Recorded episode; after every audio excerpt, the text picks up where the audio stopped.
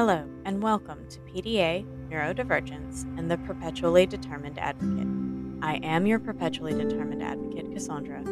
This is a bi weekly podcast dedicated to raising awareness and acceptance of PDA, or pathological demand avoidance, which is a lesser known part of the autism spectrum. My hope for this podcast is to provide a place of learning and growth, as well as a platform for PDAers, professionals, parents, family members, and others to speak out on this condition, as well as providing resources for those who want to learn more. If you or someone you know would like to come on and use this platform to tell their story, please contact me at perpetuallydeterminedadvocate at gmail.com. Now, let's launch into this episode's topic. Hi, everyone. So, as you know, sometimes we do informative episodes and sometimes we do relatable episodes. this one, I feel like, is going to be maybe a little bit of both. Um, to all of you out there whose children attend school and are now out on summer vacation, I see you. um, my kids have been out for about two weeks now, and it has definitely had its moments. And I feel like the first part of summer is probably a bit problematic for autistic kiddos that have difficulties with transitioning, like my son does, right? And add to that the fact that he isn't getting as much of an outlet for his ADHD, like having the opportunity in in PE and recess and things like that to get that energy out. And you have a bit of a recipe for disaster, right? Now, we live in southern Texas, right? Near the Gulf. And that means that the heat can get pretty unbearable. In fact, right now, daily, we have temperatures in the 90s Fahrenheit. So basically, somewhere in the 30s Celsius, right? Recording this episode at 9 in the morning. It is currently 85 degrees outside. Again, Fahrenheit, so adjust. But um, plus, the humidity makes the air practically drinkable because we are near the coast. Um, so it is just, it feels that much worse. You walk outside, and literally within a matter of minutes, you are sweating because of the heat and humidity combined. Um, so going outside to run some of the his energy off isn't always an option because Declan hates to get hot and sweaty. And it's not just that he doesn't want to be uncomfortable. For him, that's a sensory issue, right? He just it it bothers him on a sensory level. And the only way that he can tolerate being out in the heat for extended periods of time is when we go to like the spray parks where they just have you know a bunch of little uh, sprinkler type activities or you know at larger water parks you know. But that isn't really feasible as a daily activity for him to run energy off um, while the spray parks are, you know, set up by the cities, and so they don't really cost anything. Water parks do. Um, plus, there's the fact that, you know, you'd have to drive to and from both of those places, and um, that kind of takes time out. You can't really have that time available every day because some days you have other things that you have to do. And though I have seriously considered uh, creating some sort of home setup with, you know, sprinklers and a uh, small inflatable pool and whatnot, again, as a daily activity, that would be both a tremendous waste of water and it would also send my water bill through the roof where my electric bill already currently resides. So I'm at a bit of an impasse, right? Trying to decide how to get the energy expended without being in the heat for long periods of time and without emptying my bank account, right? And so, what do we do? How are we going to fill the hours? Because him getting bored you know, a lot of people are like, oh, well, whatever. If kids get bored, you just t- tend them, you know, to find something to do. The issue there is that I have a kid with PDA, right? I have a PDAer. And so you can't just say, go find something to do because A, that's a demand. Um, and B, that's entirely vague, right? Um, with all of the things that he's got going on there the PDA, the autism, and the ADHD, you can't just say, go find something to do. That's too ambiguous, right? He needs more concrete direction, but direction in a way that doesn't come out as a demand. And so it's just like, okay, we've got to figure out a way to make this work for everybody because if he doesn't have something to do, he's going to try to go to everyone in the house and get them to entertain him, right? Um, whether it's me whenever I'm trying to do housework or, um, you know, whenever I'm working on my crochet things that I make for my craft market or um, stuff for work or, you know, one of the other two kids, which they also have, you know, they're on summer break as well. My oldest from college and then um, my 16 year old uh, from high school. So they have their own things that they're wanting to do. They're filling their time with what they like. Like my 16 year old is actually um, working on art commissions um, now that he has more time to do that, and his web comic. So he's got the things he's doing. My oldest has the things that he does, right? And so Declan is going around trying to get people to entertain him, and it's people who are currently in, you know, engaged in something. I will usually be able to make time, but if it's something that has to get done, then, you know, especially things for work, then I can't always stop. The other issue that we face is that while he loves to play video games, like most kids do, I have to try and find a way to limit the amount of time that he plays for a few reasons. The first one fairly obviously is that I don't want him just sitting about playing video games all day and being complacent. You know, um, one of the difficult um, side effects of the medication that he's on is that it causes him to put on weight, right? And while putting on some weight is fine, I don't want him to get to a point where he's unhealthy. I don't have a problem with him being thicker. I really like weight and body image. That's not a huge issue for me. Health is because my family is extremely um, inclined toward genetically it's very easy for us to start uh, putting on weight and getting larger, um, which is a problem when it gets to the unhealthy stage, right? Because in that same genetic pool are high blood pressure, high cholesterol, um, a massive array of heart problems. So I don't want him to get to a point at a young age where he has gained an unhealthy amount of weight because he sits around and plays video games all day and has put his heart or his health in danger. So I try to limit for that reason. But the other one is that he has trouble with emotional dysregulation.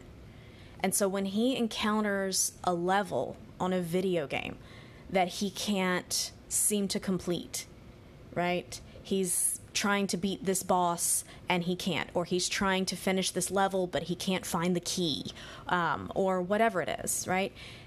He goes straight to rage, right? He doesn't have, as you know, is common for kids with his collection of um, diagnoses, he doesn't have that progressive range going from, um, you know, even keel to kind of irritated to mad to angry to rage. Like he goes straight to rage. Um, and he starts screaming and banging on the controller. Um, any attempts by me to try to help him calm down, take a few breaths, are met with the same screaming rage, right? He doesn't even. The second that I try to start talking to him in a calmer voice or anything like that, he just starts screaming. He cuts me off. He doesn't listen to what I'm saying, right? Um, he is at that point. And then he'll also try to order me or one of his brothers to play the game for him, complete the level. Um, and if the struggle continues, he'll end up throwing the controller down and, and he'll quit playing. But that isn't the end of it, right? As people with PDAers know, you don't just, it doesn't just shut off, right? Um, so the rage that's still present will usually result in him banging. Um, we have a a, recline, a rocking recliner, um, and he'll start banging it, like rocking it hard enough to bang it against the wall. Um, he'll start hitting, kicking, or throwing things. Um, still, though, trying to get a demand avoidant kid to stop playing video games and avoid having uh, some of these things happening without issuing a demand is a tricky thing, right? Um, so I try to avoid him playing too much because I don't want these things to happen.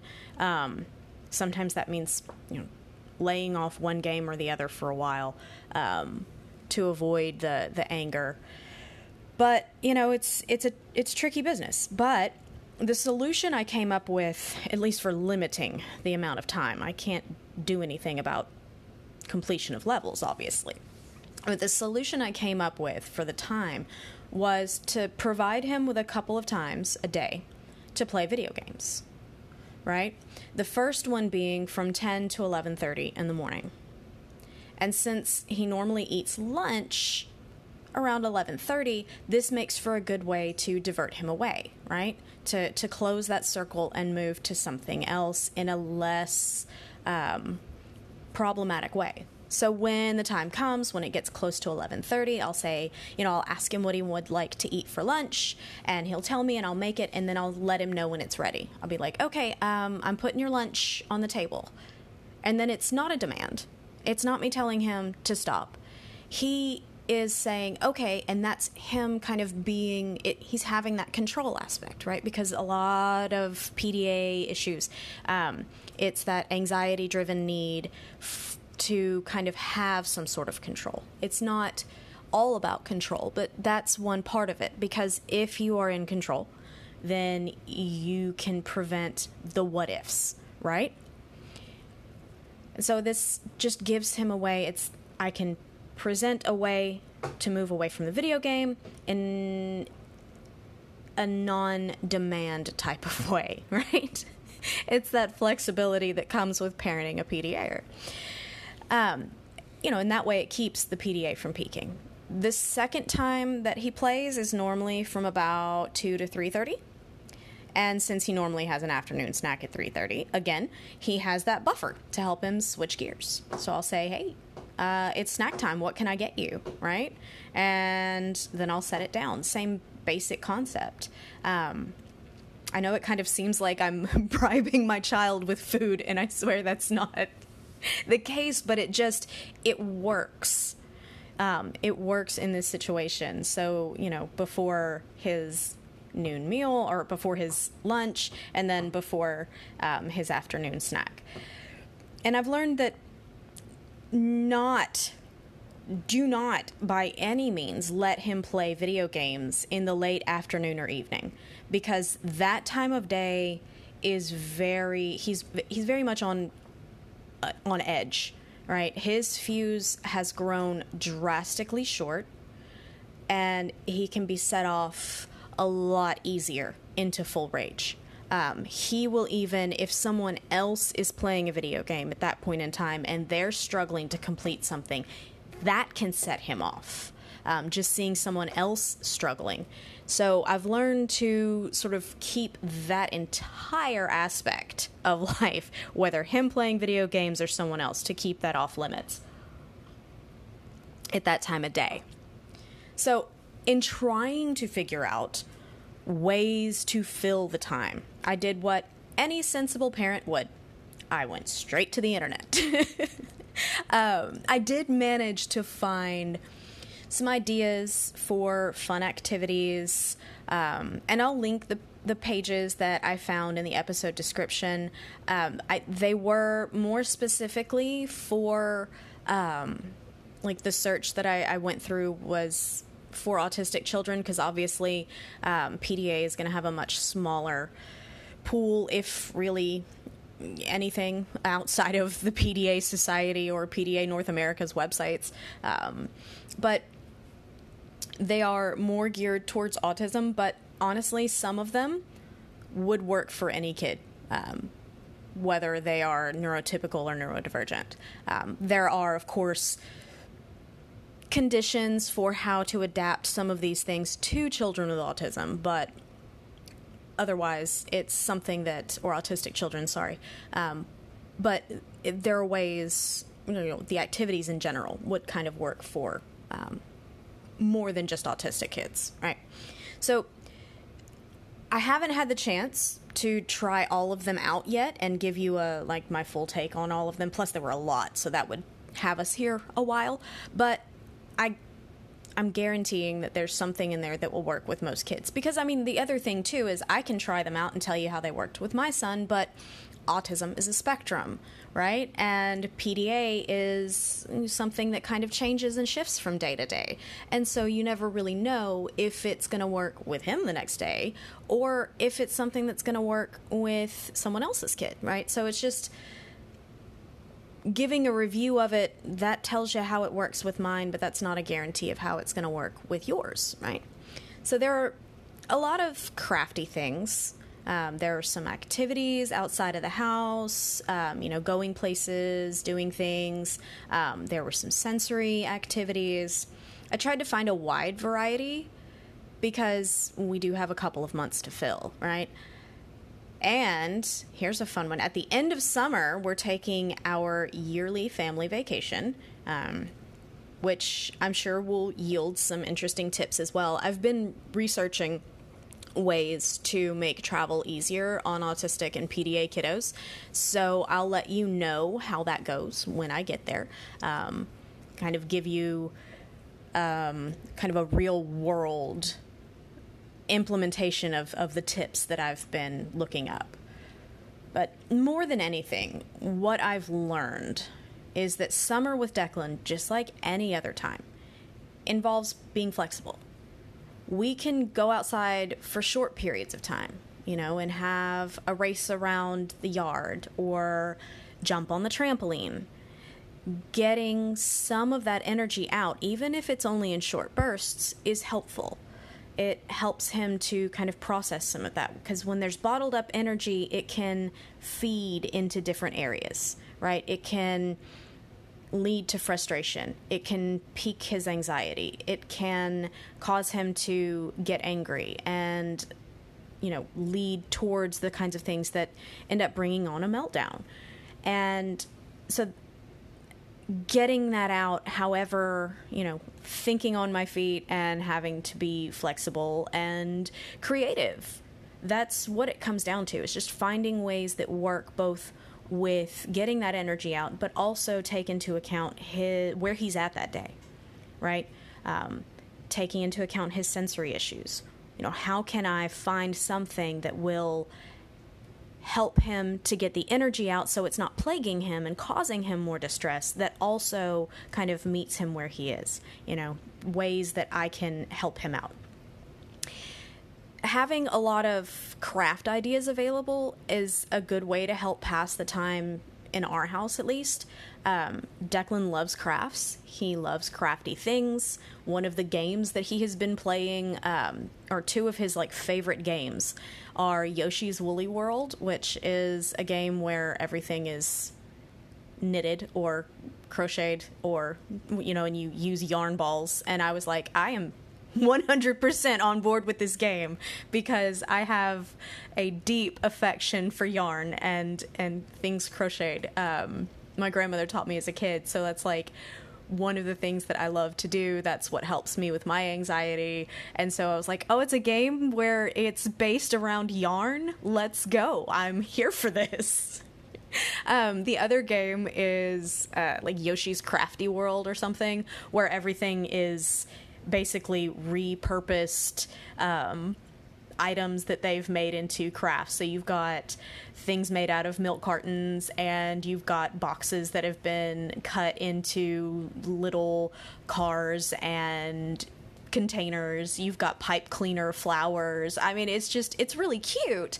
Um, but it's based around crafty stuff and he loves crafts in general he will sit and create different things with craft supplies so that's a good way to help pass the time too and like as parents of PDAers know, what works one day may not work the next day. So having that collection of different craft activities is vital. And knowing that some days crafts aren't going to happen. Um, it's just the way, the nature of the condition, right? And there are also times when he wants to tell me stories with his toys, right? He has these little elaborate stories he'll bring out. Um, most of the time, it's Jurassic World stories, and so he'll bring out his collection of dinosaurs and a couple people, and he'll act out some scene, right? And there are times whenever he has me step in and act as one of the characters, or at least speak for the character. Though he will usually tell me my lines, like any good director. But it's these types of things that, you know, being willing to do something one day that you don't do the next day or whatever. Um, it's really just about flexibility. But summer is a lot more intense at times, right? And that's why I say this is this is the relatable type of episode. I mean, yes, there are some tips in here that, that I use. Yes, there are links to um, different activities that I found, but more than anything, people out there, those of you out there listening who also have um, children on the spectrum, whether that is, um, you know, just ADHD neurodivergence, whether that is, you know, autistic kids, PDAers, whatever, you understand. And I'm telling I'm here to tell you that I I understand what you're going through as well. That's part of the community that I really want to build with this podcast and letting people know that yes, there are other people out there going through what you're going through because one of the things we know as parents to these kids is that those people who have neurotypical children when we talk to them about the various different things that happen at home, they always have these tips and these, you know, like, oh, well, it's just parenting. You just need to adjust your parenting. You need to be more authoritative, or whatever other list of things that people try to tell you to do. None of it will work, right? We know that because we are living through this. And so having other people that can say, oh, yeah, yeah, yeah, yeah, no, uh, I went through the same thing. Here's what I tried. And coming from the place of someone who's like, yeah, no, totally, my kid is on the spectrum too. And here's what we do. Tips aren't always a bad thing as long as those tips come from a place of understanding, right? So, like, I have a friend whose son is autistic, and she will say, Hey, you know, this is what we do. And I'll be like, Oh, cool, I'll try that. Because for people with kids on the spectrum, people with neurodivergent kids, you know that there's a difference, right? Some of the things that you have to do are going to differ. You can't just use the same approaches to issues that may come up or uh, problematic situations that are used on neurotypical kids, right? And that I think is is part of what kind of helps in this situation. Here I am. This is I have two neurodivergent children, possibly three. There's, uh, you know, my oldest is kind of looking at things and saying, um, you know, I'm a lot like the other two kids. Do I need to get, uh, you know, should I go in and get checked? And I'm like, you know what? If you want to, um, because, you know, a diagnosis can be really helpful in understanding your behaviors and where you're at. So, you know, it wouldn't surprise me. Almost everyone else is neurodivergent in the house. And so, coming from someone who has experience with neurodivergence saying, This is what I try, and this is how it has played out, and this is, you know, why I did it because it helped with this issue or that issue, it's a bit more helpful than just, oh, well, you should just be a more authoritative parent, right? So stay strong out there. We will get through summer. Um, I'm not really complaining. I love my children. It's just. I wanted other people to know that, yeah, that first part of summer is a bit of a transition. Um, it can be a bit Rocky because, you know, he's struggling. And I'm not, I, I know he's struggling. And this is my way of saying if your kid is also struggling, here's what I'm trying to do in order to help make that struggle less for mine, right? This is how I'm trying to help him. This isn't me saying, oh my gosh, I'm so frustrated and I can't handle this. This is what I'm trying to do to make my kid shut up. This is me saying, here's how I'm trying to help my son have an easier time. Here's how I'm trying to help diminish his struggle. If it helps you, you know, that's awesome. So, until next time, see you later.